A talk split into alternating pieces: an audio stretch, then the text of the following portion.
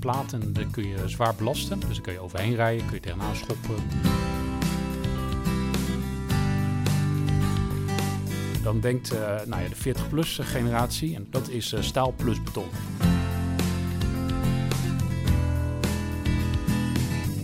Je kunt ook een brug bouwen van peperkoek. Je moet hem alleen wat hoger maken.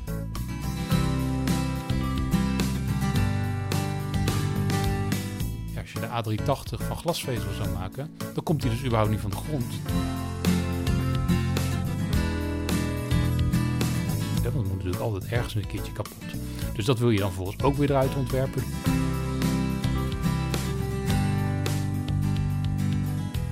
Welkom en leuk dat je luistert. Wij zijn Kunnen wij het maken, de podcast over bouwkunde. Licht, lichter, licht. Licht construeren wordt steeds populairder. Waar het eerst begon in de vliegtuigbouw, wordt het nu ook steeds vaker toegepast in de gewone bouw. Maar waar bestaat het materiaal eigenlijk uit? Hoe kan het zo licht zijn en toch nog sterk genoeg zijn? En is licht er altijd beter? Het komende uur gaan wij op zoek naar antwoorden rond vezelcomposieten. Hoe zijn ze gemaakt en ook vooral hoe pas je ze toe? Dit doen wij samen in deze studie met Martijn Veldkamp. Hi. Kijk, leuk dat je er bent Martijn. En uh, wij hebben Martijn uh, natuurlijk niet voor niets uit, uh, uitgenodigd, want je bent werkzaam bij Fibercore. Kun je uitleggen wat je precies doet bij Fibercore? Ik ben tien jaar geleden als senior engineer bij Fibercore begonnen. En inmiddels ben ik design manager. En dat betekent eigenlijk dat ik het overzicht houd over alles wat er ontworpen wordt. En dan met name in de vroege fase van projecten. Dus eigenlijk net, net voordat het opdracht wordt. Om ervoor te zorgen dat, dat, dat wij dingen verkopen aan onze klanten die ook daadwerkelijk kunnen. Dus dat we niet de dingen aannemen en dat het daarna ja, toch niet helemaal werkt. Dus dat vraagt ervaring, toepassingen, inzicht en uh, ja, ook vertrouwen op collega's. Dus ook heel veel inzicht in, in de praktische dingen van zaken. Dus van hoe bouw je de dingen, hoe, hoe kan je ze überhaupt maken? Ja, ontzettend. Want uiteindelijk zijn wij een fabriek. Hè? Wij zijn een ja. producerend bedrijf. Dus het is allemaal leuk met ontwerpen. Maar uiteindelijk word je gewoon afgerekend op wat je maakt. Dus je kunt uh, doorschuiven. Uh, ja, dat kun je doen naar je eigen collega. Maar die zitten aan de andere kant van de glazen wand op ons kantoor in Rotterdam. Mm -hmm. Dus die zijn heel snel naast je bureau als je iets hebt bedacht wat niet Precies. kan. Dus die figuurlijke schutting waar je normaal het rapport overheen gooit... is bij jullie ontzettend laag. En hij is van glas en je kent de mensen. Ja. Dus je krijgt boze blikken als het fout gaat. Ja, en zij beginnen om zes uur s ochtends. Dus dan weet je het hoe het ja. zit. En dan krijg je, dan heb je wel, een, is het wel belangrijk dat je een goed rapport uh, over die uh, glazen schutting gooit. Hey, en uh, wat is precies je achtergrond? Waar, wat is jouw, ja, hoe ben je? Ik ben civiel ingenieur van, van Delft. Mm -hmm. Ik ben wel eens in Eindhoven geweest natuurlijk. Mm -hmm. um, en ja, en ik heb, ben in het gebouwen begonnen. En ben daarna heb ook wel wat uitstapjes gedaan met nieuwe materialen. Want in de composieten, ja, die had je in de gebouwensector eigenlijk helemaal niet zoveel. Um, en uiteindelijk wilde ik, uh, ja, ik wilde eerlijker constructies maken. Want uh, in de gebouwen is het heel veel uh, goedkope constructie, dure façade eromheen. En daar had ik na vijf jaar wel een keertje genoeg van. Dat was niet eerlijk? Nee, want wat je ziet is niet wat je, wat je get. Mm. Um, ja. het, is, het is allemaal glas en doorschijnend en lichtgevend en van kleur verspringend. En dat is eigenlijk nog best steeds wel zo. Maar het is niet... Kijk, ik ben constructeur uiteindelijk, dus ik wil... Nou goed, ik hoef niet per se de constructie te zien, maar als iets dik wordt, dan denk ik wel van... Jee, dat, dan moet daar ook een reden voor zijn dat dat zo is. Dus ik heb de overstap gemaakt van de, van de gebouwen naar de infra, naar de bruggen. Want daar is het nog wel, uh, ja, what you see is what you get. Want er zijn uh, ja, heel weinig bruggen die ook nog bijvoorbeeld een, uh, een façade eromheen hebben. Mm -hmm. Dus daar, uh, en ja, bruggen zijn lang en zwaar en, uh, en daar is ook een reden. Hè? Dus ja, je kunt ze allemaal nog wel zwaarder en langer gaan maken, alleen maar om architectonische redenen. Maar daar zit veel meer het correctiemechanisme in van het is een publiek goed. Dus dat moet vooral uh, functioneel zijn en het kan ja. nog steeds heel mooi zijn. Helder. Cool. Um, ik denk, ik, ik, sta echt te springen om van alles nog wat te leren over Fibercore. Misschien eerst heel even de basis. Fibercore, jullie maken dus constructies zelf en jullie berekenen en ontwerpen ze. Kan je kort uitleggen wat, wat jullie allemaal uh, doen bij Fibercore? Eigenlijk, uh, wij zijn een bedrijf wat uh, platen van vezelversterkte kunststof maakt. En die platen daar kun je zwaar belasten. Dus daar kun je overheen rijden, kun je tegenaan schoppen, kun je ook een vliegtuig op laten landen. Uh, en die kunnen in alle maten, diktes, breedtes, lengtes maken. Dus we zijn eigenlijk zijn we een technologiebedrijf voor de toepassingen van dat soort platen. En dat kan, ja, dus als je ze verticaal neerzet, dan heb je een sluisdeur. Als je hem horizontaal neerlegt, heb je een brug. Je zou er zelfs ook nog een gevel van kunnen maken, daken, al dat soort dingen meer. Dus het heeft de hele tijd het kenmerk, de gemeenschappelijke delen van de plaat. Oké. Grappig. Gewoon een vlak 2D hebben we het in principe over. Ja, hij kan natuurlijk ook een beetje gekromd zijn. Er kunnen schuine randjes aan, er kunnen schamprandjes, er kunnen verschillende kleurtjes op. Hè? En daarna krijg je natuurlijk het hele pluspakket. eh, maar het blijft, constructief gezien, is het een plaat. Ja, de basis is een plaat. Juist. Oké, mooi. Eh, dan denk ik dat we nu gewoon overschakelen naar het vragenvuur. Je krijgt zo meteen een eh, vijftal eh, stellingen voorgeschoteld. Eh, sommige iets serieuzer dan andere. En dan eh, het zou het fijn zijn als je kort en bondig en snel antwoord kan geven. We kunnen daarna altijd nog een beetje napraten, nuanceren over waar het nodig is. En dan eh, op die manier komen we steeds meer te weten over, eh, over vlees- vezelmaterialen, denk ik dan. Nou, eerste vraag. De laatste keer dat ik aan beton, staal of hout heb gerekend is een eeuw geleden. Eh, niet waar. Oké. Eh, in het begin was ik vrij sceptisch over composiet. Eh, ik zag, eh, of ik zag direct potentiële revolutie in dit materiaal. Sceptisch. Kijk, ook interessant. Eh composiete constructies is een antwoord op de vraag van de duurzame bouw. En over tien jaar is de hele infrasector vertrouwd met composiete constructies. Zeker. Het liefst werk ik alleen nog maar met composiet. Nee, nee. nee. Oké, Oké, lichte twijfel, maar toch nee. ja, daar komen we nog redelijk makkelijk doorheen volgens mij. Ehm, dan eh, ben ik ook benieuwd eigenlijk allereerst eh, over, een beetje meer over de bekendheid van het materiaal. Want heel vaak als je gewoon de materiaal opzomt in de bouw... zegt iedereen volgens mij altijd 9 van de 10 keer beton, staal en hout. Maar composiet hoor je vaak niet in dat rijtje terug. En tegelijkertijd zeg je ook net in een stelling... over 10 jaar is de infrasector er heel vertrouwd mee. Hoe zit het met de bekendheid van dit materiaal? Nou, ik denk dat de infrasector in Nederland op dit moment al heel erg bekend is met composiet. Eh, omdat, want er zijn bijna geen. eh, iedere keer dat er een gemeente of een, een waterschap of een provincie een fietsbrug nodig heeft, dus een lichtverkeersbrug, dan eh, eh, of ze willen geen composiet, of er staat composiet in het rijtje van de mogelijke opties. Want in. Nederland hebben we natuurlijk de aannemers hebben behoorlijk veel ruimte om alternatieven voor te stellen. Dus Ja. mits het allemaal aan de vereisten voldoet.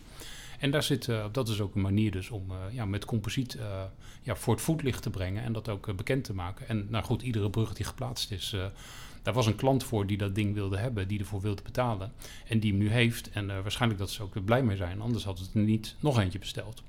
Mhm. Dat is de infra. Nu is de bouw, hè, dus de gebouwen, dat is ja, toch best wel anders. En dan komen we misschien ook een beetje terug bij het, eh, het gebouwen versus bruggen eh, eh, verhaal waar ik net al mee begon. Omdat gebouwen natuurlijk, ja, een gebouw is natuurlijk ook anders dan een brug. Hè. Dus een gebouw moet ook warmte behouden, heeft ook veel meer een, een architectonisch iets. Hè. Het heeft een, een omhulling voor daar waar je bent en daarmee ook andere functies.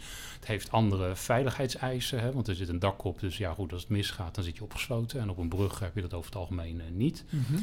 Dus dat, eh, en dat zijn ook wel dingen waar het juist voor composietmateriaal eh, misschien net een beetje moeilijker wordt allemaal. Maar we hebben ook, er zijn al meerdere gebouwen in Nederland met uh, composietgevels. Uh, uh, en die, ja, dat zijn net ook de wat bijzondere gevels, hè, gekke vormen. Uh, ja, het ziet eruit als een schip, uh, glimmend. dat, ja, dus daar, dat ook. Maar dat is eigenlijk juist niet de sector waar, waar wij als bedrijf in zitten, omdat dat niet per se de meest constructieve toepassingen zijn. Ja. ja dus dan meer uh, vanuit esthetische redenen dan de composiete gevels. Ja, esthetisch of ja, gewoon kleinere overspanningen. Want als je gewoon, ja. uh, dus ik zit nu naar buiten te kijken, ik zie uh, twee, uh, twee stijlen. Dat is een raam van 1 meter breed. Ja, ja. Is, dat heb je, heb je niet een paneel van Fibercore Europe voor nodig om die 1 meter te overspannen. Ook niet als het weer 812 is. Nee. Ja, ja oké. Okay. En een vraagvuur kwam ook nog een paar keer naar, naar voren van uh, niet-composietconstructies. Dus je hebt nog redelijk recent wel eens uh, gewerkt met uh, staal, beton of hout? Ik heb uh, vorige week nog met staal gewerkt. Ah, ja, want onze composietdekken die moeten ook ergens op liggen. En ja, goed, staal is natuurlijk het prima materiaal als je grote overspanningen wil maken. Het is hartstikke sterk, je kunt het overal kopen. Je kunt het ook lassen. En dat is denk ik wel het allergrootste voordeel ten opzichte van composiet van het materiaal. Uh, dus ja, goed, als je uh, met composiet uh, aan de gang wilt, of als je dat aan de man wil brengen, dan moet je ook iets weten van waar het op aansluit of waar het op ligt. En volgende week ga ik weer aan hout uh, rekenen, want we moeten wat uh, damwandschotten uh, vervangen. Of er is een vraag van een klant die dat wil, vervangen door composiet. En ja, die had er natuurlijk niet bij gezegd hoe stijf dat moest zijn. Dus we hebben gezegd, nou, dat maken we net zo stijf als het hout. Dus nou, dan moeten we maar eens kijken hoeveel dat is. Maar ik denk van, nou, als het in hout kan, dan kan het in composiet zeker. Oké, is een interessante stelling. Um, misschien ook goed voordat we verder in het gesprek en de diepte ingaan. Um, composiet is eigenlijk gewoon een hele algemene term in principe. Hè? Het, is gewoon, het betekent letterlijk een mengsel van verschillende componenten. En je kan het ook op hele andere begrippen toepassen. Welke componenten ja, bestaat jullie composiet nou precies uit? Ja, nee, dit is echt de vraag van mijn hart. eh, want eh, dus als je nu aan de gemiddelde civiele zou vragen, en dan met name eh, 40 plus, composietconstructies, en dan met name als je het in het Engels doet, hè, composite, Ja. dan denkt eh, nou ja, de 40 plus generatie, en dat ben ik zelf ook, maar ik ben, denk toch aan de, de jonge generatie dan, Mhm. dat is eh, staal plus beton. Ja. Hè, toen ik vroeger dat leerde, toen heette het staal beton, en dat kwam het woord composiet misschien wel in voor. Mhm. Maar tegenwoordig composiet is, het ja, composiet is natuurlijk gewoon precies wat je zegt. Het is A plus B. Maar dat kan ook eh houten balken met een betonnen vloer zijn als het Ja. maar samenwerkt. Of eh, glazen balken met een aluminium eh, plaat eh, Ja. of weet ik veel. Mhm. Dus dat hele woord composiet in de traditionele betekenis van staal-beton, dat gaat eruit. Dat is de stelling die ik hier wil eh, benoemen. En een van de redenen waarom dat gaat gebeuren is gewoon dat de nieuwe eurocode voor composiet, die heet eh, Design of Fiber Polymer Composite Structures. Oké. Dus eh, ja, daar gaan een aantal mensen moeite mee hebben. Vooral aan de, ja, de traditionele composite kant. Mhm. Want dat gaat dus niet over staalbeton. Hè? Dat gaat dus over fiber polymer. En dat Mhm. is dus ook direct het antwoord op je vraag. Het gaat over vezels die eh, aan elkaar verbonden zijn door middel van een polymeer. Kijk. En dat kunnen allerlei soorten Ja, vezels maar zijn. polymeer is ook weer een verzamelterm volgens mij. Eh, natuurlijk, maar dan is alles een verzamel. Maar polymeren, dat zijn, eh, even terug naar scheikunde, dat zijn eh, hele lange moleculen die Ja. eh, eenmaal eh, uitgehard, en dat kan dan op verschillende manieren aan elkaar verbonden zijn, dat het een, eh, een matrix vormt van een, een vast materiaal. Ja. Het zijn eh, vaak plastics, toch? Of niet? Het zijn altijd Altijd plastics, ja. maar plastics, daar moet je tegenwoordig ook al mee uitkijken, want je hebt natuurlijk ook bioplastics. Dus de Mhm. plastic wil niet zeggen dat het eh, slecht is en in de oceaan eh, ronddrijft. Dat kan ook eh, biologische oorsprong en sowieso. nou goed, het hele gebruik van plastics als verpakkingsmateriaal, dat heeft het materiaal en dus ook onze, ja, onze eigen producten, ons eigen aanzien ja, veel kwaad gedaan. Mhm. Terwijl het natuurlijk een fantastisch materiaal is. En ja, het is natuurlijk, die, die, die plastic zakjes, die horen helemaal niet in de oceaan thuis. Maar het feit dat ze zoveel duizend kilometer verderop nog steeds heel zijn, ja, dat geeft toch iets aan over het materiaal. Dus het is een verkeerd gebruik, maar het materiaal is goed. Eigenlijk is het heel degelijk. Het ben niet eigenlijk, het is heel Ja, degelijk. ja, ja oké. En, en misschien te degelijk voor sommige dingen waar het voor wordt toegepast. Dat is het inderdaad. Je zou juist die, die, die, die zakjes die, eh, ja, die je weggooit, die moet je juist van, van degradabel bioplastic maken. Ja. Want die gooi je toch weg. Dat Ja. is veel makkelijker voor iedereen. En, en nog een keer over eh, waar het composiet nou uit bestaat. Eh, want het, het is een vezel met polymeer, zei je, geloof ik? Ja. Ja, eh, maar de vezel zelf hoeft niet per se eh, polymeer te zijn. Of is dat, komt ook in alle smaken dat heb je vormen? ook nog wel. Maar goed, als we het hebben over constructieve toepassingen, dan, heb je, dan is eigenlijk toch wel dat de vezel is de, is de versterking. Hè, dus Mhm. de, de vezel is de, de wapening, de, zoals in eh, eh, betonconstructies, gewapend betonconstructies. En de matrix is er om de boel aan elkaar te, bij elkaar te houden. En dat gaat dan zover dat je...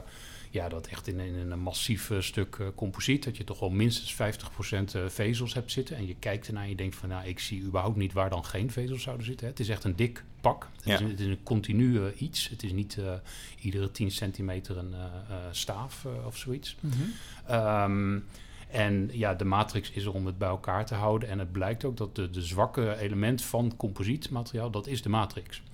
Dus het, ja, ja, ook materiaal heeft natuurlijk, eh, moet ergens op kapot gaan. En het gaat dus niet stuk op de vezel, het gaat dus stuk op de matrix. Dus het, het is dat vezels van elkaar loskomen. Maar de vezel zelf blijft heel. En daarom is het natuurlijk ook een plaatmateriaal. Want je legt gewoon matten van de vezels neer en die lijm je aan elkaar als het ware met, de met de matrix dan. Ja, dat klopt. En, dan goed, en als je dat dan doet, hè, want als het gewoon een vlakke plaat is en je zou hem breken, dan krijg je zoals een houten plank eh, breekt. Hè, dus dan zie je die vezels zo aan de onderkant ervan afspringen.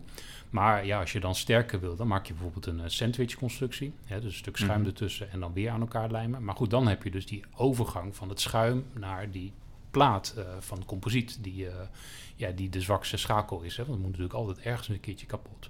Dus dat wil je dan vervolgens ook weer eruit ontwerpen. Dus dan haal je dat schuim, of ja, dat haal je eruit of dat laat je zitten. Maar dan plaats je zo hier en daar plaats je een, eh, een lijf, dus een, een verbinding tussen de ene kant van die sandwichplaat en de andere kant van de sandwichplaat.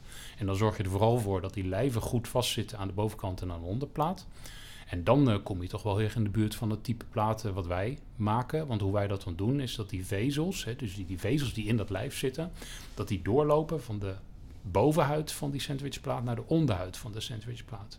Oké. En dan, eh, ja, er is dus geen enkele houten boom eh, die zo groeit. Hè, want die, ja, je hebt een houten plank, dat loopt dan in één richting. En die schotjes, dat kun je ook prima van hout maken. Maar dat zijn, dat zijn vezels die stoppen. En dan plak je hem of lijm je hem of timmer je hem ergens aan vast. En dan gaat die constructie weer verder. Maar goed, het is juist de, de kunst en ook de, ja, de kwaliteit van kunststoffen... dat je dus zelf kunt bepalen waar je vezels lopen en hoe ze doorlopen. Ja, zodat het geen hout eh, meer is. Ja, dus ondanks dat je... De, de vezels zelf zijn natuurlijk hele kleine, je zou ze- kunnen zeggen 1D-elementen. Maar omdat je er zo ontzettend veel hebt, kan je ze in bepaalde patronen weven. Of bij ander, gebruik van een ander woord, bepaalde patronen weven... om dan maar wel meer een 3D-constructie te krijgen. Ja, absoluut. Het zijn ook lange vezels. Hè? Dus de vezels zijn in principe eh, ja, honderden meters eh, lang. Heel dun ook. Dus Ja, het, is, ja, het is dezelfde vezel als eh, waar je momenteel... ja, waar deze eh, eh, podcast natuurlijk over wordt uitgezonden. Hè? Het is ja, glasvezel. Dat, eh, het is dezelfde glasvezel. En glas is ook de meest voorkomende vezel om mee te... Ja, ja, je hebt ook koolstofvezel, je hebt biovezels, daar komen we denk ik zo meteen nog wel op. Eh, ja, biovezels zijn natuurlijk net zo lang als dat de plant was eh, waar die vezel uitgehaald eh, is. Ehm, glas is goed en goedkoop. En daarom is glasvezel heel erg veel gebruikt. Ga je daarentegen gebruiken in een vliegtuig, dan is glas, hè, of het nou een glaspaneel is of een glazen vezel, het is hetzelfde materiaal. Dus de dichtheid is gewoon hoog. Ja, dan kun je beter een lichtere vezel nemen. En dan Mhm. kom je bij de koolstofvezels. Ja. Maar die zijn ook aanzienlijk duurder. Oké. Misschien nog even voor de goede orde, want eh, waar de constructeur vertrouwd mee is natuurlijk zijn de termen isotroop en orthotroop materiaal. En als ik het goed begrijp, rekenen jullie gewoon in twee richtingen met dezelfde rekenwaardes? Nee, want dat hangt dus helemaal af van hoe de vezels eh, Toch? lopen. Toch wel. Want eh, je kunt dus zelf bepalen waar die vezels heen, eh, heen gaan. Ja, je kunt ze allemaal in één richting neerleggen. Dan wordt het dus heel erg orthotroop. met heel erg stijf en heel erg sterk in die ene richting. Ja. Maar ook heel erg zwak en niet stijf in die andere richting. Ja, want die matrix Mhm. ja, die is ook ja, niet zo hoogwaardig. Dus die, Mhm. dat is eigenlijk de, ja, de- nogmaals de zwakke component van het geheel. Dus als je de vezels allemaal in dezelfde, in dezelfde richting of eh, gelijkmatig verspreidt over alle richtingen, ja, dan zou je een, eh, een isotrope plaat eh, krijgen. Mhm. Ehm, ja, de grap is eigenlijk juist dat je heel erg gaat zoeken naar wat is nou optimaal en dat je ze daar neerlegt waar je ze nodig hebt. Ja. En dat kan ook, ja, we hebben het hele tijd over platen, maar het kan natuurlijk ook, ja, een platen kan natuurlijk ook een vouw in zitten. En eigenlijk alles wat je met een velletje papier kunt doen, dat kun je ook met composietplaten doen, zolang die hars er nog niet in zit. Mhm. Dus je kunt ook gewoon driedimensionale constructies eh, maken. En dan ook nog halverwege van, eh, eh, van vezeloriëntatie wisselen, zodat de bovenkant en de zijkanten verschillende eigenschappen hebben. En daar wordt het natuurlijk helemaal nou ja, smullen en ook ja, opletten om al die indices eh, van die stijfheden eh, uit elkaar te gaan houden. Van wat natuurlijk 90 graden in één richting is. Als je dan de hoek omgaat, is het dan nog steeds de 90 of is het dan de 0? Hè? Want je moet het ook nog kunnen maken. Mhm. Oké, ik kan begrijp ik dus goed dat jullie dus zelf kunnen bepalen een beetje van of je nou ja, of je isotroop of orthotroop gedrag wil en of ja, waar je dus bepaalde sterktes wil halen afhankelijk Ja. van het ontwerp. Ja. Dat, dat, eh, Het klinkt wel als ingewikkelde berekeningen die je moet maken. Of eh, is het nog wat te overzien? Nou, dat is prima te overzien, want uiteindelijk, kijk, omdat we dus de hele tijd platen, dat is ook de reden dat we de hele tijd platen maken. Want er zit natuurlijk heel erg veel routine in en heel erg veel standaarden. Want we weten inmiddels dat als je een overspanning wil maken, dan moet je vooral veel vezels in de hoofdrichting hebben. Ja. Maar je wil ook een beetje robuustheid in dwarsrichting hebben. Hè? Dat je niet, eh, ja, anders zijn het eigenlijk allemaal losse satéprikkers naast elkaar. Dus als je op die ene staat, ja, degene net naast je voet, eh, die, die werkt dan niet mee. En dat wil je Mhm. natuurlijk niet. Dus je, nou goed, een verhouding van 75% in de, in de hoofdrichting en dan 25% in de andere richting. mhm. Nou, dat eh, wordt de wereld dan een heel stuk eenvoudiger van. Dus dat is, eh, dat is prima nog te overzien. Maar je moet je er wel van bewust zijn. eh. En, en een plaat, als je... Ja, we hebben het hele tijd over platen. En dan denkt mijn brein toch al heel gauw aan plat. Maar dat is natuurlijk... Het is meestal niet plat, want dan heb je geen constatieve hoogte. Dus dan buigt het door als een malle. Ehm, maar als je dan de hoek omgaat eh, en het gaat buigen... Dan hou je gewoon wel meestal die, diezelfde vuistregel aan van eh 75, 25. Als je gewoon een simpele voetbrug zou hebben, bijvoorbeeld. Nou, dat, juist als we de hoek omgaan, dan ehm, ja, vooral in die, eh, die lijfplaten waar ik het net al over had. Dat zijn natuurlijk, eh, dat zijn eigenlijk gewoon de, de lijven als van een stalen i-profiel. Dus Mhm. die, eh, die dragen afschuiving. En daar hadden ze natuurlijk vroeger in eh, 1900 hadden ze daar een oplossing voor. Dat was eh, namelijk allemaal diagonale latjes. Ehm, dus eh, ja, tralieliggers. En dat is eigenlijk precies hetzelfde als wat wij ook doen met onze vezels. Dus juist in die, die verticale elementen van, een, eh, van de sandwichplaat, in die lijven, daar passen we heel erg veel eh, plus min 45 toe. En dat plus min 45 betekent dat je de vezels in plus 45 graden en min 45 graden ten opzichte van de nulrichting, dus de hoofdrichting van die platen liggen. Ja. En dat is dus ja, letterlijk de tralieligger van een eeuw geleden. Oké, grappig. Het is gewoon eigenlijk ook het vakwerkprincipe.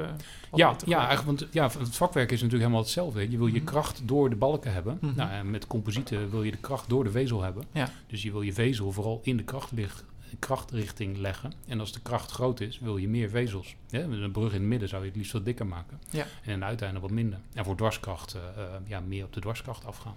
En als we dan even de vakwerkanalogie aanhouden, dan uh, een van de dingen waar ik dan vaak moet denken is, is knikgedrag van de losse elementen.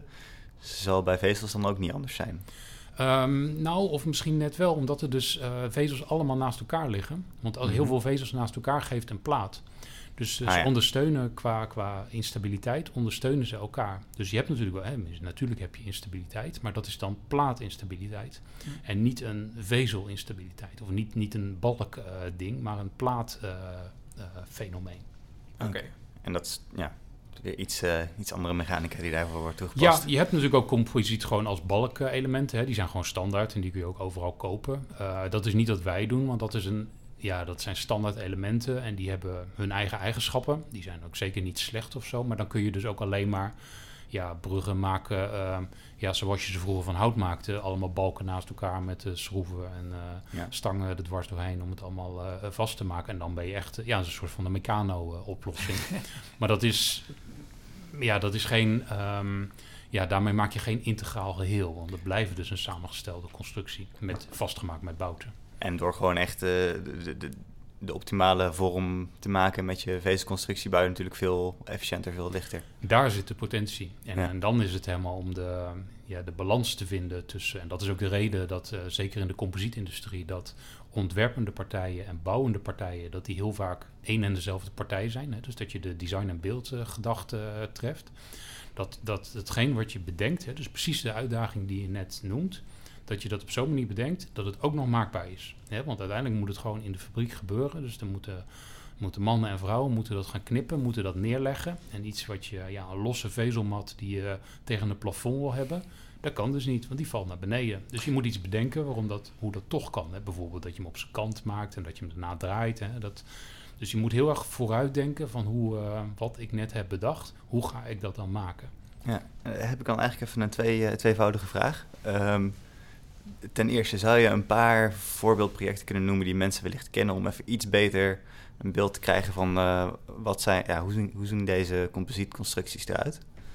En ja. dan um, waar, waar ik me heel erg afvraag is inderdaad, hoe, hoe maak je ze? Want het zijn vaak best wel kokerachtige vormen natuurlijk. Uh, en uh, nou ja, niet heel erg rechtlijnig. Er zitten vaak veel krommingen in. Het wordt breder en smaller op plekken waar meer en minder momenten zijn en dat soort dingen. Dus een paar voorbeeldconstructies en dan een beetje misschien schetsen van hoe gaan jullie dan te werk om die toch best wel organische vormen of irregulaire vormen te maken. Ja, nou organische vormen zijn natuurlijk wel mooi, maar dat is wel een van de, ja, de eerste dingen die vaak wel sneuvelt ten gunste van de maakbaarheid, om het toch vooral ja, eenvoudig te houden. Um, en dan met name als je gewoon een beetje bouwhoogte in je constructie kunt krijgen, dan is dat eigenlijk de allermakkelijkste en ook een hele efficiënte manier om meer capaciteit te krijgen. Dus om iets sterker of stijver te maken. Zonder dat je last hebt van uh, ja, organische vormen die, uh, ja, die ergens moeten beginnen en ergens moeten, moeten eindigen. En dat is ja, toch best wel een, best wel een crime uh, om, te, uh, om te maken in constructieve toepassingen. Dus de, de vezels kunnen het allemaal volgen, hè, maar je hebt, je hebt het toch wel over pakketten van 15 tot 20 mm dik met alleen maar vezels. Dus die organische vorm die wordt dan toch wel een beetje afgezwakt. Hè, er blijft niet zoveel meer, de, de scherpte gaat er wel een beetje vanaf als je daar zoveel uh, vezellagen overheen legt. En wat we bijvoorbeeld hebben gedaan in een, de, een, een, hybride viaduct, en dat was dan een, een composiet hybride viaduct, hè, dus daar hadden we mooi alle materialen bij elkaar. Daar moesten 142 meter over de A27, dat is de, nou ja, de oost, zuidoostkant van de ringweg rondom Utrecht. Die moesten overspannen worden, maar dan op zo'n manier dat de brug vooral licht was, want er zat een uh, folie onder. Dat is bij Amelie Zweert trouwens, waar nu veel over te doen is. Um, en hij moest ook eigenlijk ja, het liefste prefab naast die snelweg gebouwd worden. En als je iets prefab wil doen, dan moet je het vooral niet te zwaar maken. En dat kwam dus ook heel erg overeen met de eis om vooral uh, geen diepe funderingen te hoeven maken. Ja. Dus uh, daar is staal gebruikt voor de hoofdoverspanning. Dus dat zijn vakwerken van twee vakwerken van 70 meter lang. Dus dat maakt bij elkaar 140 meter als doorgaande ligger. En daar zit dan een composiet rijvloer tussen. Dus dat was een plaat uh, van ons. En die ligt dus die overspant eigenlijk maar in de korte richting. Dus we zeggen ook, het is een brug van ons van 142 meter breed en 6 meter lang. Want hij overspant maar 6 meter. Dat is namelijk uh, van de ene vakwerk naar de andere kant. En daardoor uh, ja, is die dus ook maar 35 centimeter dik. En hij weegt maar uit mijn hoofd 150 kilogram per vierkante meter. Zo. Dus dat was een, een hele, hele prettige. Dus die hele brug is op een paar van die multi-wheel vehicles... is die over de snelweg heen gereden in, in twee nachten. En dat was het. Ja, volgens mij heb ik daar wel filmpjes van gezien. Ja. Dat is wel echt magisch dat je zo'n zo'n brug opgetild ziet worden. En, mhm. en dan ligt hij daar en hup, klaar. ja, nou ja, en hij ligt er nog. En, hij, uh, en dat is natuurlijk ook een beetje het voorbeeld. Het, het bruggenbouwen van de toekomst, het gaat niet zozeer over de, wat doet de brug, maar hoe krijg je er hem? Hè? En wat, mhm. wat gebeurt er met de omgeving tegen al die tijd dat jij daar die brug aan het bouwen uh, bent? Hè? Want het geeft overlast, het geeft geluid, wegafzettingen, files. Uh, dan was corona natuurlijk een beetje een bijzonder geval. Want dat was natuurlijk een heel mooi moment uh, om alle bruggen op een hele traditionele manier te gaan bouwen. Maar goed, zo werkt het nou eenmaal niet. Het wordt allemaal steeds planmatiger, steeds meer vooruitkijken. Steeds meer gaat het over. Het gaat eigenlijk over steeds meer, behalve over de constructie van de brug zelf. Hè. Die, moet het, die moet het gewoon doen. Daar is eigenlijk helemaal geen discussie over. Dus heel veel van onze uh, oplossingen uit onze, uit onze portfolio, dat gaat ook over lichtgewicht en dan wat je dankzij dat lichtgewicht kunt doen. Hè? Want doordat het lichtgewicht is, kun je makkelijker oppakken, kun je de zes op elkaar op een vrachtwagen leggen, kun je ze allemaal aan elkaar vastmaken en kun je dan met zo'n uh, multiwheel uh, vehicle kun je gewoon dat hele ding eens één keer erop uh, rijden. Heb je maar één kraan nodig of heb je een lichtere kraan nodig of kun je hem ook wel laten drijven. Dus dan heb je het hele ponton niet nodig, want dat is de brug zelf. En al dat soort oplossingen, ja, die had je vroeger eigenlijk gewoon niet. Omdat de traditionele materialen, ja, of ze dreven niet, of ze waren te zwaar, of ze waren niet, of je wilde ze niet in het water gooien. Dus dat, uh, ja, dus dat heeft heel wat ogen geopend. En ik denk dat dat nog wel een tijdje door zal gaan met de renovatieopgaven die eraan zitten komen. Oké. Okay. Je begon inderdaad net met gewoon uh, de toepassing, uh, de fietsbrug inderdaad. Nog heel even terug over de fietsbrug, want ik probeer dat even te concretiseren. Want inderdaad, stalen vakwerkbrug, composiete die er in principe gewoon de, de, de, de fietsers draagt, zeg maar. Maar de fietsers rijden niet op de composietvloer, toch? Er zit denk ik nog gewoon een deklaag op. Um, er zit nog een uh, steentjeslaag uh, op het composiet. Hè, want composiet is uiteindelijk... Uh, ja, een surfplank is natuurlijk ook glad. Ja, hè, dus er misschien net een beetje stroefheid op dat je er niet vanaf valt. Maar dat is, dat is zeker niet zoals beton dat het een beetje ruw is. Uh, dus daar moet nog een uh, steentje, of ja, er moet een ruwheidslaag overheen. Mm -hmm. En dat is eigenlijk hetzelfde als wat je ook op uh, stalen bruggen hebt. Hè, want dat zijn, die natuurlijk ook ja. glad. Dus daar kun je steentjes in een slurry van eigenlijk een hars, waar je gewoon die steentjes in, mm -hmm. in lijmt of vastlijmt. Ja. En dat, ja, dat is ook letterlijk hetzelfde systeem als op wat stalen bruggen zit. Met als al enige verschil dat, ja, omdat die, die hars is een polymeer en uh, ja, goed, een polymeer op een polymeer, dat hecht uh, heel goed. En een polymeer op staal, dat uh, hecht net zo goed als dat de voorbereiding van het oppervlak is. Dus staal is daarom heel gevoelig voor de juiste mate van stralen, schoonheid, stofvrij, vetvrij, dat allemaal. En met composiet hebben we er eigenlijk veel minder last van. Okay. Omdat, het eigenlijk, ja, omdat je ook direct de chemische hechting hebt van de, mm -hmm. op de ondergrond. Hm. Oké. Okay. Um, zijn dit zeg maar, die, zoals die brug nog even uh, die erbij halen. Is dat, was daar veel innovatie nog voor nodig? Of bestaan dat, waren dat echt allemaal bestaande concepten waar jij al tien jaar vertrouwd mee was? Nou, die brug die ik noemde, dat is wel een uh, apart verhaal. Want dat dit ding is gemaakt in 2012. Dus ja. dat was, uh, nou goed, ik, dat oh, ja. was dus toen ik één maand bij Farbicore werkte. okay. Um, nee, dat was, dat was wereldschokkend. Dat was baanbrekend. Dat Ja. was alles. Want dat ging ook tegen alle ehm, innovatieregels in. Hè? Dat je klein begint en dat je dan eh, verder gaat. En eh, Mhm. dat was echt... eh, maar wat, wat dat verklaart... En achteraf hebben we natuurlijk ook wel over nagedacht. Van ja, waarom, waarom is het toen bij die ene brug... Op, op, dit, op dit concept Ja. gebleven. Hè? Want het is, het is nog, nog steeds onze, onze langste brug. Hè? Voor 140 zo lang meter. al. Ja, voor zo lang al. En dat is denk ik omdat er een. eh, nou, er was, er was echt een groot probleem. En de enige manier om dat probleem op te lossen. Hè, dus het probleem van eh, ja, de opdrachtgever. Mhm. eh, de enige manier om dat op te lossen was een, een, een, een radicaal lichte brug. En het Ja. enige materiaal dat dat kon leveren was composiet. Mhm. En dat is nu misschien nog steeds wel. Maar inmiddels eh, ja, zijn er misschien andere, wordt er omheen gewerkt, eh, zijn er andere oplossingen, of eh, wordt het al vroegtijdiger bekeken, of wordt het misschien überhaupt niet meer zo gedaan. Dat het veel Mhm. planmatiger gebeurt allemaal, maar er was, er was een hele grote noodzaak om het op deze manier te doen. Ja. En dat zag je daarvoor eigenlijk alleen maar in de, ja, de luchtvaart en de ruimtevaart. Want, dat, ja, want daar zit composieten, wordt al veel langer uh, gebruikt. En daar heb je die noodzaak natuurlijk ook. Hè? Want als je, een, uh, ja, als je de A380 van glasvezel zou maken, dan komt die dus überhaupt niet van de grond. Terwijl als je diezelfde, datzelfde vliegtuig van koolstofvezels maakt, dan doet hij het dus wel. Ja. Nou ja, en, en vliegtuigen, dat zijn gewoon economische machines. Mm -hmm. Dus als die niet vliegt, dan verdient hij geen geld. En dat verklaart dus ook waarom je prima meer uh, geld kunt uitgeven aan duurdere vezels, als het dat maar, als het dat ook wat oplevert. Ja. En die, die uh, kostenbaten, die is in de luchtvaart, is die anders dan in de civiele techniek. Mm -hmm.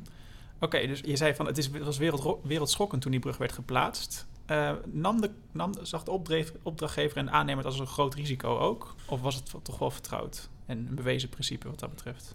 Nou, het was, het, was bewezen op componenten. Want het Ja. was niet de eerste brug. Dus die, die composietplaten die waren al lang eerder gemaakt. Er waren Mhm. al eerdere bruggen. Er waren ook eerdere verkeersbruggen. Hè, want ook deze 142 meter brug is nog steeds is ook een verkeersbrug. Het is Ja. niet alleen maar fietsen. Dus er gaan gewoon eh, vrachtwagens overheen. En dat betekent dus eh, in de tijd... in, eh, in het tijdpad van de Eurocode, dat is dus gewoon een 60 tons vrachtwagen die daar overheen moet kunnen rijden. Dus dat is, eh, ja, dat is gewoon eh, zwaar. Mhm.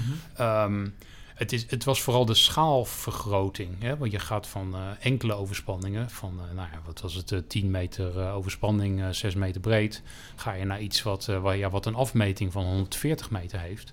En dan weliswaar uit segmenten van eh, 25 meter aan elkaar vastgemaakt. maar nog steeds, het waren de grootste, ja, de grootste platen die we ooit in de fabriek hadden gemaakt. En het is heel mooi als je integrale elementen maakt die, ja, die helemaal aan elkaar vast ge, ge, ge- geïnjecteerd eh, zitten. Want dat is de techniek die we gebruiken. Maar dat betekent ook dat als daar iets mee misgaat, dan kun je dus ook dat hele ding eh, weggooien. Ja. Je kunt er niet iets aan vast eh, storten of aan vast eh, Mhm. lassen nog. Maar het ging goed toen. Het ging goed en ja goed, daar gingen natuurlijk wel de nodige studies eh, aan vooraf. En eh, Ja. ja, en sindsdien is het heel erg veel voortbouwen op de ervaringen van, eh, van toen. Het bleek eigenlijk dat het, dat het nog wel wat groter had gekund, die productiezaken. Dus daarna kwamen pas de optimalisaties, maar we kwamen in ieder geval vanaf de veilige kant. Oké. En als het dan, als het product wat je moet afleveren inderdaad te groot is om in één keer te maken. Je zei net al mooi van staal, dus dat kan je aan elkaar lassen. Dat kan bij composiet niet. Wat voor, een, eh, ja, wat voor tactieken gebruik je om twee stukken composiet aan elkaar te maken als je ze niet in één keer kan, als één geheel kan maken? Ja, dit is, de op, dit is hetgeen wat we eigenlijk, dat doen we eigenlijk gewoon niet. Oké, Uh, dus de op, en dan gaat het eigenlijk heel vaak ook om grote overspanningen. Ja, want eigenlijk alles, zeker in Nederland, kun je tot 25 meter kun je overal gewoon uh, krijgen. En dan heb je het nog niet eens over pontons en uh, super bijzondere transporten. Um, als het een grotere overspanning zou moeten zijn, hè, dus uh, 30, 40, 50 meter, ja, dan zou je uiteindelijk ook wel iets van een hybride constructie willen maken, bijvoorbeeld weer met staal. En dan zit eigenlijk die deling zit dus in de hoofdconstructie van staal en niet in de composietplaat. Hè, want dan kun je nog steeds gewoon twee, uh, twee composietplaten in een veel langere brug leggen, omdat Mhm. het geen constructieve verbinding uh, dan is. Ja. Um, je zou het kunnen lijmen, je zou ter plekke nog uh, vezels overheen kunnen vastmaken, je zou eraan vast kunnen injecteren, je zou zelfs die hele brug uh, op de bouwplaats kunnen injecteren. Maar dat zijn, uh, ja, dat zijn allemaal grote risico's, omdat je heel erg afhankelijk bent dan van de omstandigheden. Het moet de juiste temperatuur, het moet vochtvrij zijn, het moet uh, in één keer goed, je moet alle faciliteiten hebben. Mhm. En dat heb je allemaal in je fabriek. Maar dat heb je eigenlijk allemaal niet op je bouwplaats. Nee. Dus je moet eigenlijk een mobiele fabriek gaan bouwen. Dan. Dus te veel onzekerheden om uh, de robuustheid te garanderen van de verbinding dan? Ja, het gaat inderdaad om, om garantie, om, om zekerheid dat. En uh, dan ga je dingen uitsluiten en dan zeg je uiteindelijk, uh, we doen het op een andere manier. Mhm. Mm-hmm. En ik denk dat dat, ik denk dat dat een hele wijs iets is, ook voor opdrachtgevers. Ja. Oké, okay, dus jullie leveren of compleet of niet eigenlijk? Het is altijd 100% prefab. Wat ja, uit wat uit komt. onze fabriek komt, uh, dat is 100% prefab. Ja. We hebben ook een uh, bedrijfsareaal van vrachtauto's. En die bestaat uit één bestelbus. en dat is voor, ja, er zit wel eens een leuning los natuurlijk. Hè. Je hebt vandalisme, er moet wel eens wat gemeten worden. Een reparatieplekje. We hebben vuurwerkbommen gehad op onze bruggen. dus hè, er gebeurt, alles wat in Nederland gebeurt, gebeurt ook op onze bruggen. Nou, en daar hebben we die bus voor. Oké. Okay. En hoe, hoe, stel, hoe herstel je dat inderdaad als er schade is? Um, nou ja, afhankelijk van wat dan de schade is. Maar als het uh, ja, als bijvoorbeeld die slijtlaag is, hè, want er is gewoon ja, slijtlaag die slijt. Dat is ook de bedoeling van de slijtlaag. Want dat slijt in ieder geval de slijtlaag en niet de brug. Hè, dus je brug blijft heel, maar de slijtlaag niet. Dus die kun je uh, opschuren, hè, zodat alles wat een beetje los zit of uh, ja, wat niet meer functioneert, dat schuur je eraf. En dan kun je er een nieuwe overheen aanbrengen. Dus dan is het een kwestie van hechting. Dus dan heb je een mooie, warme, droge dag nodig, zodat het ja, schoon en droog is. En dan kun je daar gewoon op verder gaan. Oh, lokale brandschade kun je repareren door opnieuw hars te injecteren. Dan moet je hem eerst helemaal uh, droog uh, zuigen, dat alle, alle verkoolde hars weg is. Hè. Dat ziet er een beetje uit als een barbecue uh, van de dag daarna. Um, en dan ja, kun je dat op zo'n manier repareren. Het zijn vaak hele kleine plekken, want het, het materiaal kan best wel veel hebben. Um, dus het is niet dat we nou hele geblakerde constructies aantreffen of zo. Ja. dat is natuurlijk ook het voordeel van grote plaatconstructies. Dat het zal maar een klein stukje kapot gaan in principe meestal. Anders is het al helemaal uh, slecht nieuws. Ja, je hebt ontzettend veel tweede draagwegen in zo'n plaat zitten. De, de krachten kunnen eromheen en dan komen we ook weer bij die vezelrichting uit. En dat is ook een van de redenen om toch ook vooral een beetje vezels haaks op de overspanningen te doen. Zodat je die tweede draagweg ook gewoon mogelijk maakt. Ja, dus als je ook, ja goed, als je een keer over een composietbrug rijdt en je ziet dat er een gat in zit uh, doordat er een of andere vandaal aan de gang is geweest nou ja, dan is het altijd goed om even de gemeente eh, te informeren. Maar het is niet zo dat je dan onmiddellijk die brug hoeft af te sluiten of zo. Nee. En wat ik me ook nog afvroeg, want uh, het wordt dus vooral toegepast in, in bruggen en civiele werken. Um, maar hoe is het qua verwering? Nou, een van de voordelen van beton vaak is dat het gewoon uh, het is lekker robuust, kan niet zoveel aan fout gaan. Staal moet je nog heel goed coaten en onderhouden, anders gaat het roesten. Hoe is het met composietconstructies? Uh, composiet zit eigenlijk in de, in de hoek van het beton. Dat, uh, ja, dat het niet verweert, mits goed gemaakt. Um, het rot uit zichzelf niet, hè, beton ook niet. In beton zit dan natuurlijk betonwapening, of staalwapening. Ja, die, die kan wel roesten. Dus ja, het, hele beton is natuurlijk ook op gericht om vooral die wapening daarbinnen in te voorkomen. En daarmee is het ook een, ja, een zwakke plek. Of ja, goed, ieder materiaal heeft zijn zwakste plek. En daar zit natuurlijk een, een kritisch element in. Maar zelfs dat heb je bij composiet uh, niet omdat die glasvezel zelf, die kan niet roesten, die kan niet rotten. En de, de matrix die daaromheen zit, die kan dat ook niet. Dus wij hebben geen bescherming nodig om de Achilleshiel van je constructie heel te houden. Ja. Uh, en dat is natuurlijk een heel uh, ja, prettig uitgangspunt. Want dan is het een, uh, een zaak van, ja, zolang die goed is, is die dus ook goed. En je hebt geen verborgen degradatiemechanismen daar binnenin zitten. We passen wel een coating toe op de constructies. En dat is ook vooral om hem uh, ja, glad te maken. En uh, glad is handig tegen uh, gravity, maar ook aangroei van mos en alles. Ah, ja. Ehm, want dat spuit je dus ook heel makkelijk vanaf, gewoon met een hoge drukspuit. Maar ook qua chemische degradatie of UV hoef je niet zoveel zorgen te maken? Nee, want daar is het helemaal bestendig tegen. En het zijn ook altijd thermohardende polymeren. Dus ah, niet, uh, niet het uh, broodzakjes, uh, afvalsteltjes plastic, wat dus ja, bros wordt. Hè, en dat is allemaal UV-degradatie. ja, de coating kan een beetje verkleuren, want daar, ja, daar, daar zit wel een degradatie-effect in. Maar dat is dus een esthetisch verhaal. Ja. Ah, oké. Klinkt degelijk. Wat ik denk ook nog wel goed is om even over te hebben, is, dan refereer ik even terug naar de, van het vragenvuur, is over de relatie tussen composietconstructies en de duurzaamheid, duurzaamheidstoepassingen. Um, want jullie, dat is een van jullie speerpunten, toch? Als je naar een duurzame wereld wil, dan gebruik composiete constructies. Formuleer ik het dan goed? Ja, uh, en daar zit natuurlijk een uh, schijnbare tegenstrijdigheid in. Want uh, ja, die, die matrix die we gebruiken, dus die hars, op dit moment is dat dan gewoon een van de elementen die uit aardolie komt. Hè? Want je hebt de hele vluchtige, daar kun je vliegtuigen op laten vliegen. En je kunt ook je auto erop stoken. Mm -hmm. En er zit ook nog gas in. En er komt ook polymeren, die kun je er ook uithalen. Mm -hmm. dus dat is een heel hoogwaardig iets, hè? want dan gaat het, ja goed, dan gaat het in ieder geval 100 jaar mee. In plaats van dat je verbrandt en dat het dan weg is. Maar we zijn mhm. dus wel afhankelijk van, of we waren afhankelijk van fossiele eh, bronnen. En dat is dus niet goed, want die zijn een keertje op. En ik denk ook dat er een, ja, een praktisch probleem gaat ontstaan. Dat als iedereen straks elektrisch gaat rijden, dan heb je die benzine niet meer nodig. Ja, en dan gaat het helemaal om verhoudingen van uh, welke, welke fractie van die uh, ruwe aardolie is er dan voor de polymeren. En mm misschien ja, moet je dan wel olie uit de grond gaan halen, alleen maar voor die polymeren. Hè? Dus dat zou natuurlijk de wereld op skop zijn. Dus ja, dat willen we niet. Nou zijn daar gelukkig allerlei uh, ontwikkelingen al gaande. En dan moet ik wel uh, de credits ook geven aan de windmolenindustrie. dat zijn ook allemaal glasvezel versterkte composietconstructies die ja, qua bruggen, ze zijn tegenwoordig gewoon langer. Ze zijn misschien wel minder breed, maar dat zijn natuurlijk enorme bladen. Ook met ja, soortgelijke krachten, vermoeiing buiten omstandigheden. ook bijvoorbeeld dan een vliegtuig. Hè. vliegtuigen zijn toch best wel bijzondere uh, constructies met ook hele eigen wetmatigheden. Mm -hmm. En zeker in de windmolenindustrie, daar zijn ze al heel erg bezig om ook uh, harsen op uh, natuurlijke basis uh, te nemen. Hè? Want uiteindelijk aardolie, dat zijn gewoon de planten van zoveel miljoen jaar geleden. Die hebben heel lang onder hoge druk in de grond gezeten. En dat proces, dat kun je dus ook namaken. Dat kun je kunstmatig namaken. en dan kun je dus op een... synthetische manier kun je brandstoffen, maar ook polymeren maken. En dat zijn, uh, ja, het zijn dezelfde moleculen, het zijn dezelfde atomen die erin zitten. Alleen uh, de een heeft een miljoen jaar onder de grond gezeten en de ander heeft, uh, ja, is in een fabriek geweest een paar maanden geleden.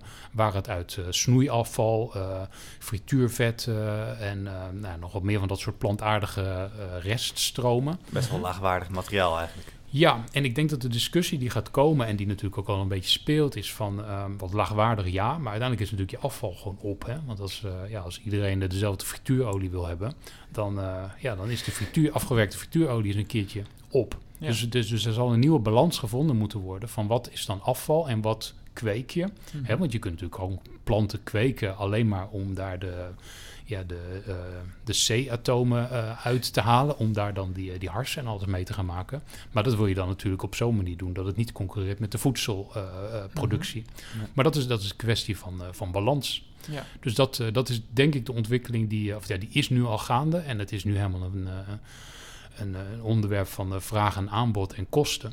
En wat we, ja, we willen daar actief aan deelnemen. Dus we hebben ook al meerdere bruggen met dit soort bioharsen gemaakt. Om gewoon te laten zien dat het kan. Ook als een signaal richting, of tenminste om opdrachtgevers, dus om, om vraag en aanbod aan elkaar te koppelen. Hè, dus mm -hmm. wij zitten daar natuurlijk tussenin. Hè. Wij maken die hars niet zelf en wij maken die brug voor iemand anders. Maar het is belangrijk dat iedereen weet dat het kan. Ja. En daarna is het een kwestie van uh, opschalen, onderzoeken, uh, ja, de milieuscores ook nader uh, uitzoeken. Hè, van, ja, het is zo'n weliswaar in de fabriek gemaakt, dus het gaat niet ten koste van de, van de voorraden in de aarde. Um, maar ja, het kost nog steeds wel energie om het te maken. Hè? Dus mm -hmm. waar zit die balans en uh, welk deel daarvan kun je dan bijvoorbeeld met uh, hernieuwbare energie maken? Hè? Want dat zou dat, uh, dat zou dat het verhaal weer oplossen. En dat zijn ja, de ontwikkelingen van, van het moment. Oké. Okay. Dus zitten nu een beetje in het beginstadium of wel redelijk in het midden van de transitie van fossiele matrix naar, naar biomatrix, zeg maar? Ik denk dat de, de technologische ontwikkelingen die zijn, ja, die zijn eigenlijk gewoon uh, volwassen. Het, het, het, is te koop. Het is zeker geen. Uh, uh, als je het koopt, dan koop je gewoon een kubieke meter en niet een, een pipetje uit een lab of zo, waar het dan op een heel bijzondere manier is gemaakt. Dus het ja, is gewoon een commercieel product. Zitten gewoon de databladen en alles zit erbij. Maar het moet nog opgeschaald worden naar grootte. En, ja. en schaalvoordeel, dat doet alles met de prijs. Ja, dus het is nu nog duur omdat het relatief nieuw is en nog niet bewezen voor de klant, om het even zo simpel te zeggen. Um, ja, de klant die aarzelt nog, want het is duurder. Ja. En uh, ja, waarom zou je meer betalen voor iets wat functioneel precies hetzelfde doet? Ja. En het is natuurlijk gewoon de meerprijs van duurzaamheid. Ja. De duurzaamheid kost, zeker aan het begin kost het meer. Maar je, we krijgen er ook wat voor terug met z'n allen. En uh, ja, dan willen we daar in ieder geval mee voor zorgen dat, dat er geen praktische obstakels bij ons liggen. Hè? Want als het niet verwerkbaar zou zijn of zo, ja, dan moeten we daar iets aan doen. Dus dan moeten we dat ook aan onze leveranciers uh, vertellen. En dat, uh, ja, dat traject loopt dus. Um, ja. Maar goed, daar hebben we tot nu toe altijd hele welwillende medewerking van gevonden. En ja, zo heb je dus de, de bio-harsen, dus de bio-oorsprong. Maar je hebt ook nog harsen met uh, deels gerecyclede content. Ja. Dus uh, bijvoorbeeld PET-materiaal. PET is een hele prettige kunststof, omdat je het zo goed kunt recyclen. Dus er, zijn ook, ja, er is dus een markt voor tweedehands PET. Um, en dat kun je dus ook weer verwerken in harsen. En dat is dus ook uh, uh, gunstig. Hè? Want dat, ja, goed, als het gerecycled is, dan is de milieukosten daarvan, die zijn al een keer ergens uh, bepaald. Dus dan ja. zijn dus de milieukosten van je eigen product zijn dus, dus lager. en dan hebben we ook nog de, de vezels van het geheel. En dat is, ja, ja, dat is een beetje het, het eigenaardige van, van de composietmaterialen. Je hebt, je hebt voor zowel de vezels als de harsen heb je zoveel verschillende opties. En daarvolgens kun je nog de combinaties van al die opties gaan maken. Dus zo is er nu het uh, onderwerp biovezels gaande. Maar dat is toch wel een, ja, een dingetje apart, kan ik zeggen. Dat is nog een uitdaging. Maar de, de, de hars is, bio is of niet, dat is kwalitatief in principe hetzelfde. Hij is exact hetzelfde. Oké. Mhm. En dan als je het hebt over biocomposiet, dan heb je het over materialen waarvan zowel de hars als de vezel uit biomateriaal bestaat? Of? Ja, ja, dat is eigenlijk een definitiekwestie uh, natuurlijk. Hè, want biocomposiet is, ja, dan zou zowel de matrix als de vezel uh, van bio-oorsprong moeten zijn. Maar je kunt natuurlijk ook uh, bio-harsen met niet-biovezels hebben of andersom. Ja. En daarom is het natuurlijk ook belangrijk om die, die levenscyclusanalyses goed in het oog te houden. Van waar zit nou precies de, waar zitten nou precies de, de, de milieukosten, de milieuschadelijkheid, zodat je je aandacht vooral gaat richten op de punten waar het, waar het ertoe doet. Hm. Okay. En als we het hebben over biocomposietbruggen, um, iedereen die op de TU studeert, zeker de afgelopen paar jaren, die heeft misschien wel gezien over de Dommel hadden wij hier een bruggetje lopen. En daar zijn je natuurlijk ook bij betrokken geweest. We hebben daarin uh, wat dingen geadviseerd. We hebben hem niet zelf uh, gebouwd. Uh, er was een paar jaar geleden was er echt een wedloop van wie maakt de eerste biobrug. Vervolgens ook directe discussie, de, de, de, semantische discussie. Wat is een biobrug? Hè? Hoeveel procent biomateriaal moet daar dan in zitten? En afhankelijk van wat dan het beste uitkwam, deed je dat of naar gewicht of naar volume. Hè, want als je natuurlijk bioschuim erin deed, dan zat je qua volume direct uh, heel, erg, uh, heel erg goed. Nou, dat was die, nou ja, die grote jongenswedstrijd is nu voorbij. En nu gaat het gelukkig meer over de, over de eigenschappen. Dus hij is weg, want hij ligt, volgens mij ligt hij nu weer hier in een laboratorium om onderzocht te worden van hoe heeft hij zich nou eigenlijk gehouden. Precies ook om de vraag die je eerder stelde al te beantwoorden van ja, hoe houdt dat materiaal zich nou over tijd? Want daar zat meen ik ook biovezels uh, in. En als vervolg daarop zijn we nu bezig, ook weer met de TU Eindhoven, om een biobrug, of met drie biobruggen uh, zelfs, en dat gaat dan om zowel de vezel als de hars, uh, in het kader van het Smart Circular Bridge project te, ja, te, te onderzoeken om ze uiteindelijk te bouwen. Mm Want dit zijn de bruggen die uiteindelijk gepresenteerd gaan worden op de Floriade in Almere, als ik het goed Ja, de, de eerste brug is inmiddels af. Die is, uh, afgelopen week is die naar de Floriade toege, toegebracht. Dus brug 15 meter lang, 3 meter breed. Mm -hmm. En uh, er komen nog twee bruggen. Die, de, de een voor een gemeente in Duitsland en de ander voor de gemeente Bergen op Zoom. Dus die hebben zich, uh, ja, dat zijn een soort van de vooruitstrevende klanten die zich hebben aangemeld van, ja, wij willen wel zo'n brug. Mm -hmm. En dus ook de ja, de onbekendheid, de onzekerheden, de risico's, uh, maar ook de potentiële winsten van zo'n biobrug. Zijn dat dus, drie exact dezelfde bruggen? Nee, dat zijn allemaal verschillende bruggen. Dus dat is ook wel weer interessant, want dan, um, ja, je hebt dus ook heel erg te maken met uh, hoe ziet de locatie eruit. En dan is een beetje een architectonisch verhaal dan ook, want...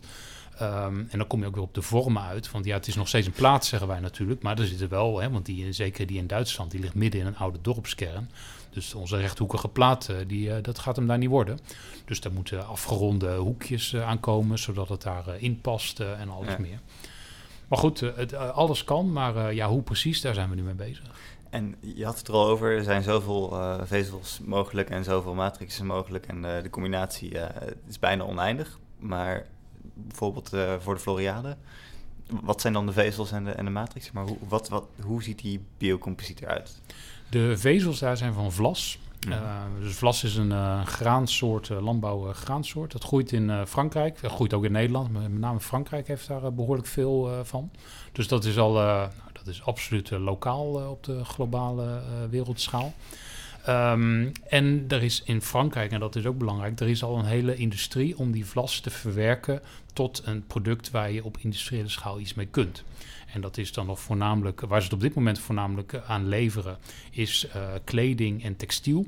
Hè, want alle schildersdoeken die zijn van uh, vlas. Hè. Vlas in het uh, Belgisch heet ook linnen. Dus dat is precies hetzelfde, maar goed, linnen, dat snap je natuurlijk direct schilderslinnen. Um, en dat is dus ook, dat is dus ook een sterk materiaal.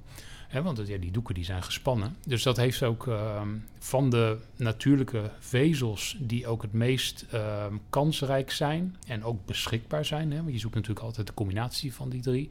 Daar, uh, daar Vlas staat daar bovenaan. Dus daarom zijn we met Vlas eh, die brug gaan bouwen. Dus het is qua, qua mechanische eigenschappen doet het wel goed zijn best. Um, ja, kijk, ze zijn natuurlijk lager dan van glasvezel. Maar goed, uh, je, je, je, je, kunt ook een brug bouwen van peperkoek. Uh, je moet hem alleen wat hoger maken. je, moet, je moet werken met het materiaal en de eigenschappen daarvan. Is aluminium heeft andere eigenschappen dan staal, maar je kunt er nog steeds constructies mee maken natuurlijk. Ja. Dus ja, als het minder stijf is, dan zul je dat moeten compenseren met eh, ja, dikkere, eh, dikkere laminaten en een grotere bouwhoogte. Maar het kan nog steeds.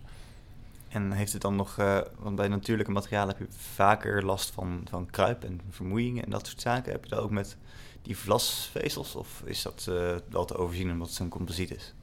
Ehm, nou, het is beter dan als je gewoon een eh, pakket vlas buiten neer zou leggen. Want er zit natuurlijk die matrix omheen, wat uit zichzelf ook al een bescherming is. Daarnaast zit er natuurlijk ook nog een beschermingslaag om die brug heen. Precies om dit eh, ja, beheersbaar te houden. Maar dat is ook de reden dat het project Smart Circular Bridge heet. Dus er komen ook eh, sensoren in die brug. Die hebben daar ingebouwd tijdens het productieproces zodat we daarmee op afstand kunnen volgen hoe die brug zich gedraagt. Hè. Dus of die inderdaad eh, of en hoeveel kruipgedrag die vertoont. En ook of dat gerelateerd is aan de, de seizoenen. Hè, want in de winter is het natuurlijk vochtiger.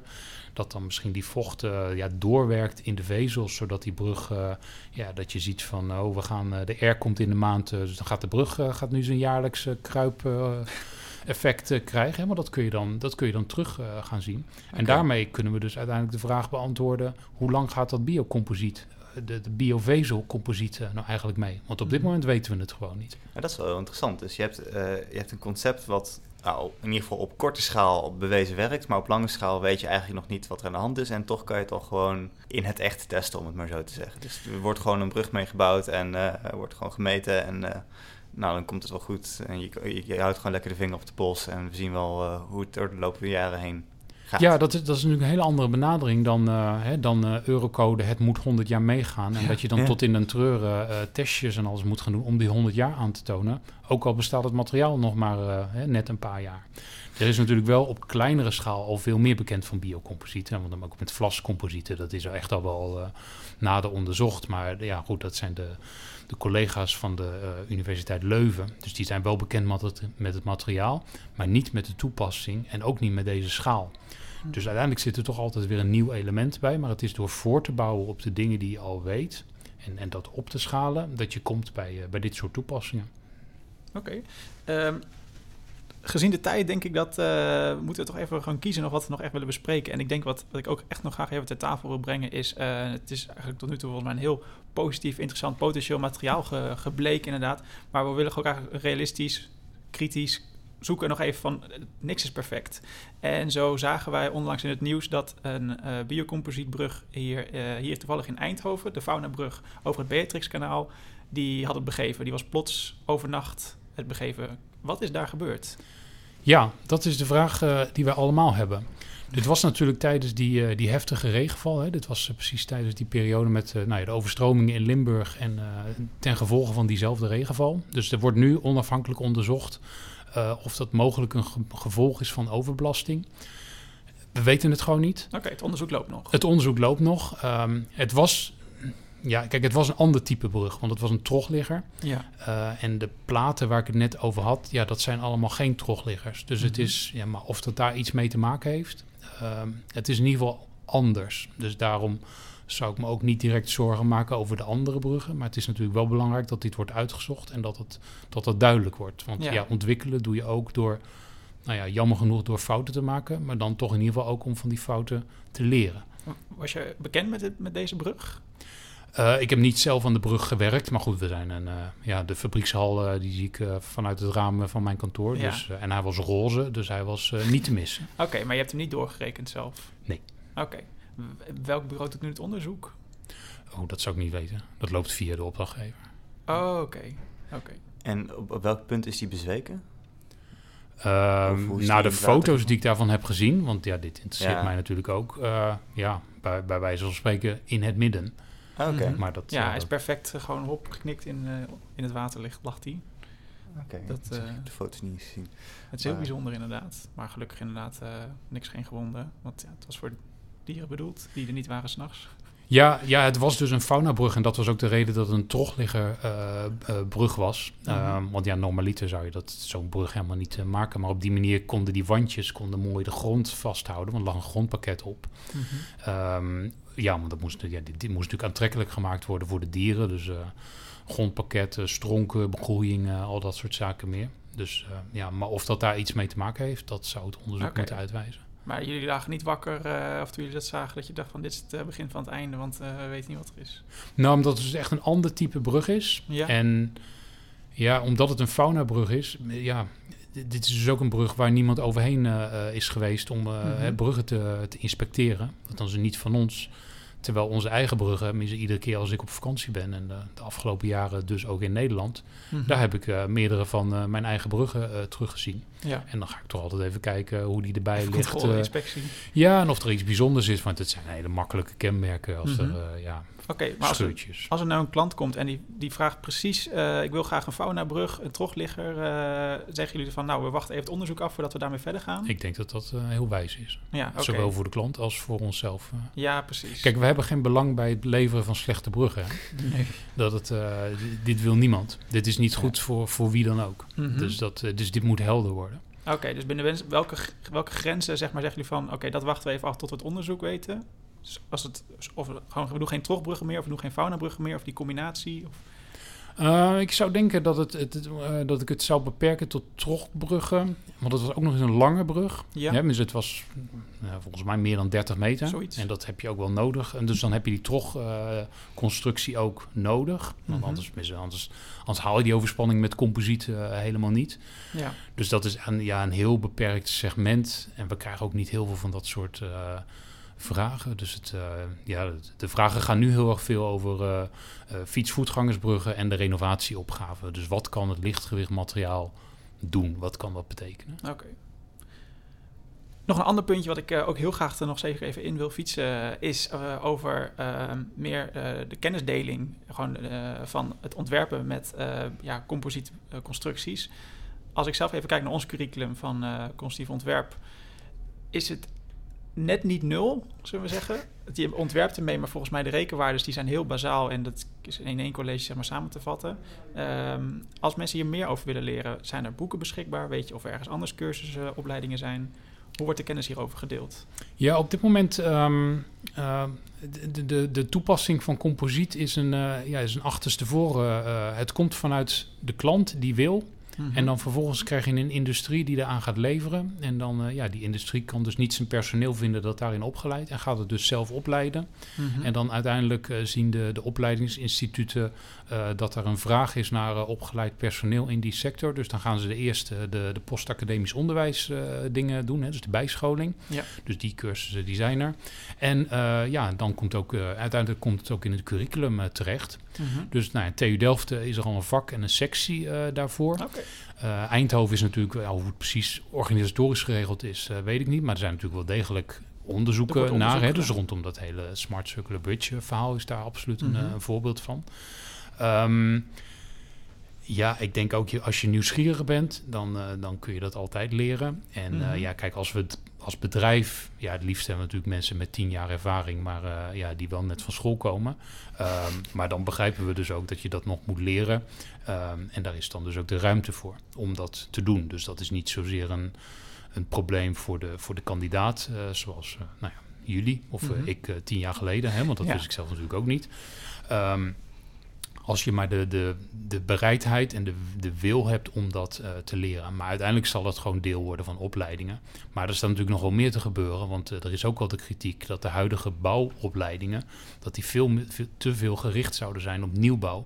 Terwijl de echte opgave, en dan met name in de, in de infrastructuur... dat die gaat over renovatie. Ja. Hè, dus als je nou ergens in zou moeten leren... dan zou ik uh, eigenlijk willen adviseren om vooral eens uh, de, de, de staalkwaliteit van uh, rond 1960 hm. goed uit te zoeken... en wat daarvan bekend is. Dat gaat je uiteindelijk denk ik veel verder helpen... dan dat je het allermeeste weet van het meest high-tech materiaal... wat er op dit moment beschikbaar is.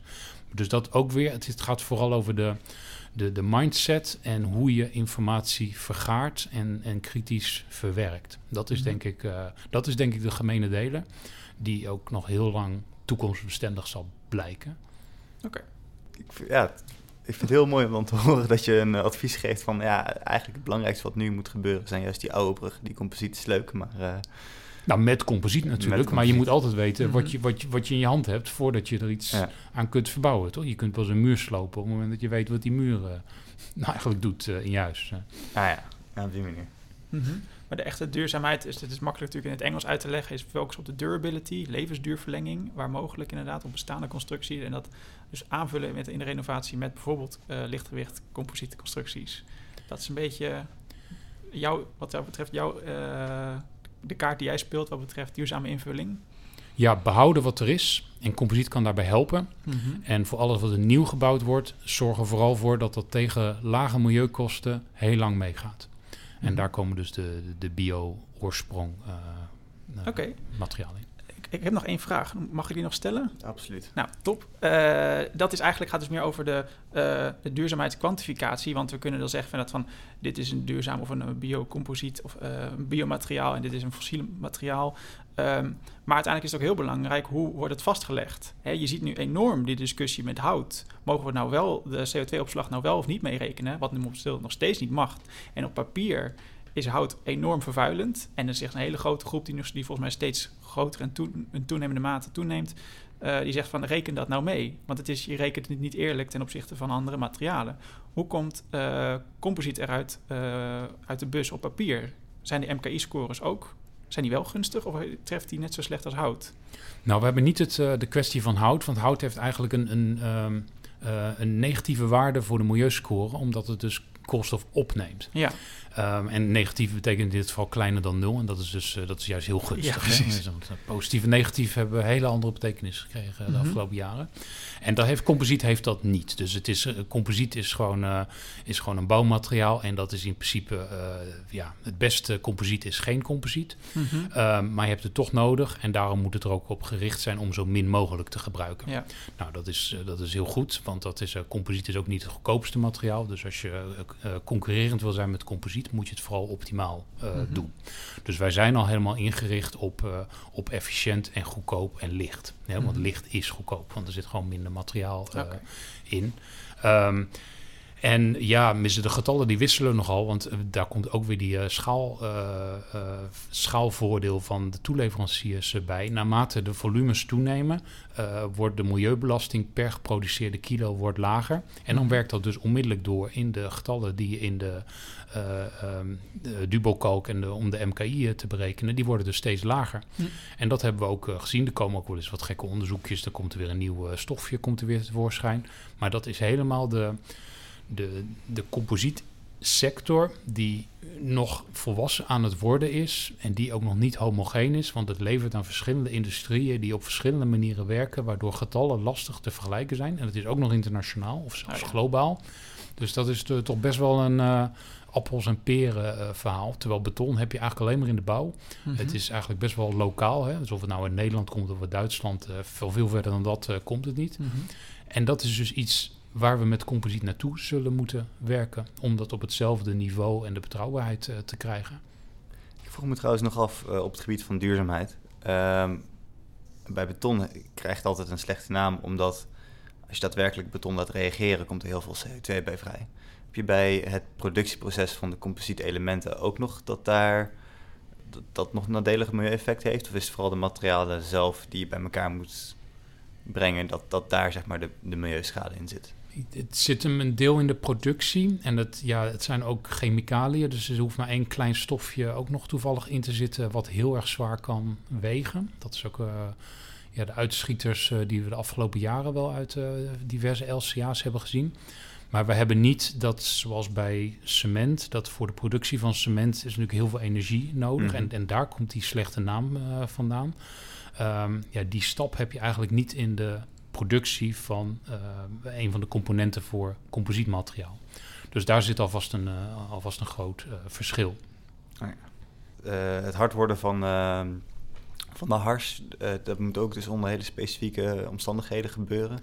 Nee, dat kan gewoon bij kamertemperatuur. Oké. Want uiteindelijk is het een, ja, het is een chemische reactie die je in gang zet. Mhm. En als die eenmaal loopt, genereert die warmte. Maar daardoor, door die warmte, eh, verspreidt hij zich over de hele eh, brug.